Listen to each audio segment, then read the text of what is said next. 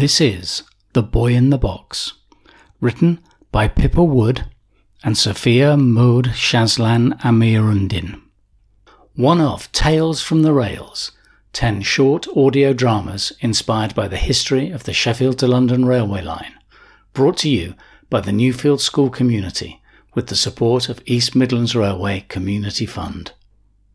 On May 27th, 1902, a horrible discovery was made at Sheffield Station.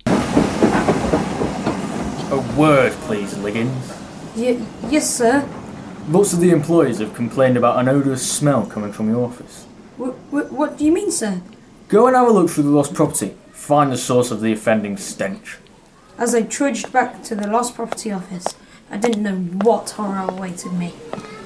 Th- that's the one. Horror upon horror.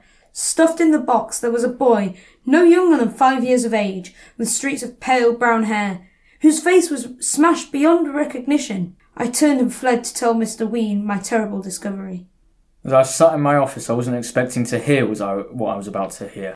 M- Mr. Ween, I, I, I have something to, to, to tell you. Liggins explained what he had found. I sent him running to the police station immediately and told him to ask for Inspector Moody. Of all the cases I have encountered, this one was certainly an unusual one. Examining the remains, I discovered a label inside the box, which was part of an address. Later, when I found myself sitting at my typewriter, I wrote a letter to that address, more in hope than expectation. When I got the letter, I didn't know what to think. Emotions ran round my head shocked, scared, nervous, devastated. This is the letter I received. To whom it may concern, I am very sorry to inform you of this, but we have found the dead body of a small boy who may be connected to your address. Please reply with an extra information you have. Yours in sympathy, Detective Inspector Moody. Oh, my poor son. He's been missing for so long. I knew it must be him. But what could have happened to him? How did he end up in a box at Sheffield Station? I was too emotional to respond at that moment, so I decided to leave it until the morning. The mother contacted me. I tried to give her what comfort I could. Who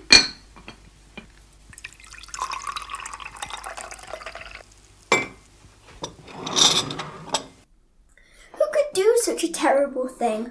No one hurt your son. The coroner is sure he died of natural causes. But someone stuffed him in a box. Why would they do that? We can never know for sure what happened, but try not to think the worst. It won't help you. I only want to understand what happened.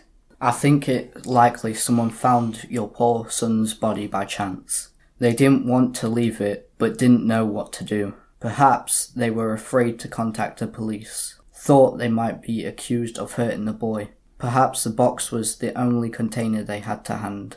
They didn't want to turn the body in themselves, but they knew if they left it in a railway station or on a train, it would eventually be discovered, and perhaps reunited with the people who cared for the boy. I suppose. Perhaps. Yes. And now you can give your son a proper burial, a proper goodbye. Who knows if what I said was true, but I think I left her a little more comforted than when I arrived.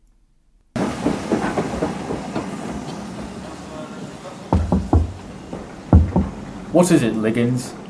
I, I, I just wondered, sir, if it wasn't too much tr- trouble, if I might be able to move to another part of the station. I, I don't think I can look at the lost property ever again. That was The Boy in the Box, performed by Sophia Mode Shazlan Amirundin, Will Memmott, Joe Meadows, Pippa Wood, and Jack Gilbert. If you haven't heard them yet, there are nine other Tales from the Rails, all responding to the history of the Sheffield to London railway line in imaginative and lively ways, all with the support of Whitworks Adventures in Theatre. Give them a listen too. Hey ho,